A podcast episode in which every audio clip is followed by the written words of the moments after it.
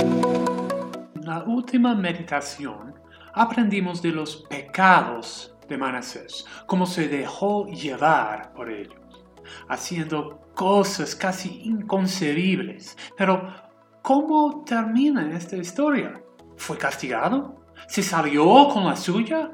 Hoy vamos a ver el resto de la historia. Buenos días, iglesia. Fue triste ver la primera parte de la historia del rey Manasés, ¿no? No tomó en serio la, la gravedad y el poder del pecado y lo arrostró, llevándolo no solo a cometer horribles actos, sino también a influir a todo el país a imitarlo. Bueno, hoy empezamos leyendo en el versículo 9, versículo 9 del segundo de Crónicos 33. Segundo de Crónicos 33, versículo 9 al 11 dicen, Manasés descarrió a los habitantes de Judá y de Jerusalén de modo que se condujeron peor que las naciones que el Señor destruyó al paso de los israelitas. El Señor les habló a Manasés y a su pueblo, pero no le hicieron caso.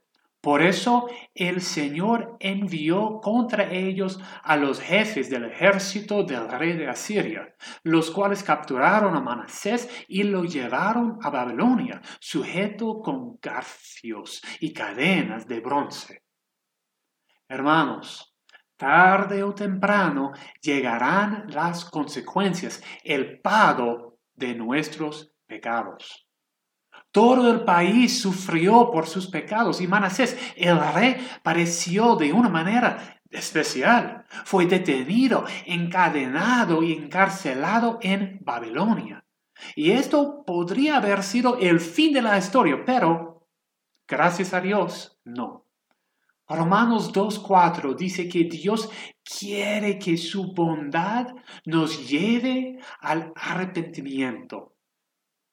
Esta consecuencia, este castigo por el pecado, la invasión y, victoria del enemigo, fue la bondad de Dios para con Manasés y todo el pueblo de Israel. ¿Qué dicen los versículos 12 y 13? Dicen, estando en tal aflicción, imploró al Señor, Dios de sus antepasados, y se humilló profundamente ante él. Oró al Señor y él escuchó sus súplicas y le permitió regresar a Jerusalén y volver a reinar. Así Manasés reconoció que solo el Señor es Dios.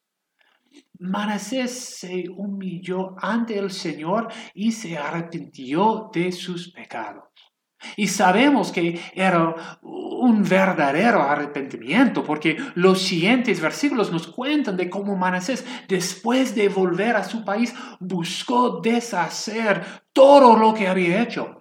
Sacó del templo el ídolo y los dioses extranjeros, reconstruyó el altar del Señor, ofreció sacrificios en ellos según la ley de Dios y ordenó a la nación que sirviera a Jehová, el Dios de Israel. Fue una conversión sincera. Amigos, Manasés había asesinado a sus hijos, había guiado a su país a rechazar a Dios y a adorar a, a los falsos dioses. Se había burlado del Señor al poner ídolos en el mismo templo de Dios. ¿Qué mereció? El juicio, el castigo, la muerte. Pero, ¿qué hizo Dios? Lo perdonó lo restauró al trono, le mostró misericordia y gracia. ¿Cómo? ¿Cómo podría hacerlo? Cristo. Dios, siendo totalmente justo y santo, puede perdonar los pecados porque Cristo se los tomó en sí mismo en la cruz.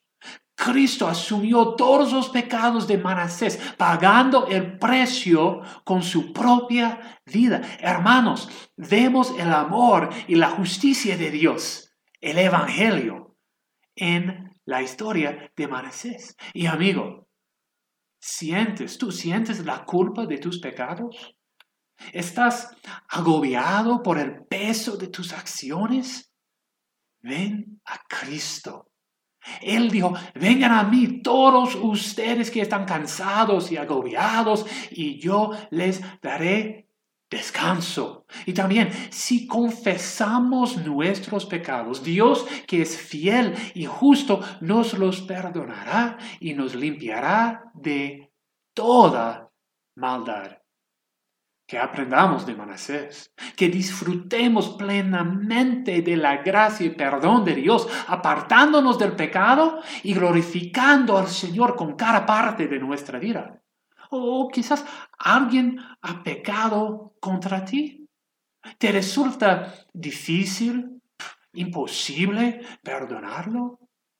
Hermano, mira el, el perdón de Dios. Manasés había quemado vivo a sus hijos. ¿Qué pecado hay más horrible que eso? Sin embargo, Dios le mostró misericordia y gracia, dándole perdón y restauración. Nosotros, por nuestros pecados, matamos al Hijo de Dios, pero el Padre, en su amor, ofrece perdón a todos los que se arrepienten. Y si tú eres creyente, eres cristiano, ya has recibido este perdón. Tienes la responsabilidad y el privilegio de imitar a Dios, perdonando a los que han pecado contra ti. Oremos, iglesia. Gracias, Padre, por tu justicia y tu amor Gracias por la muerte y resurrección de tu Hijo Jesucristo. Gracias por el perdón y la nueva vida que tenemos en Él. Gracias Dios por el regalo del Espíritu Santo quien nos sella y nos guía. Perdónanos los pecados y ayúdanos a perdonar a los que han pecado contra nosotros. O queremos aprender más de Cristo por medio de la historia de la vida de Manasés porque, oh Dios, tuyos son el reino y el poder y la gloria para siempre. Amén.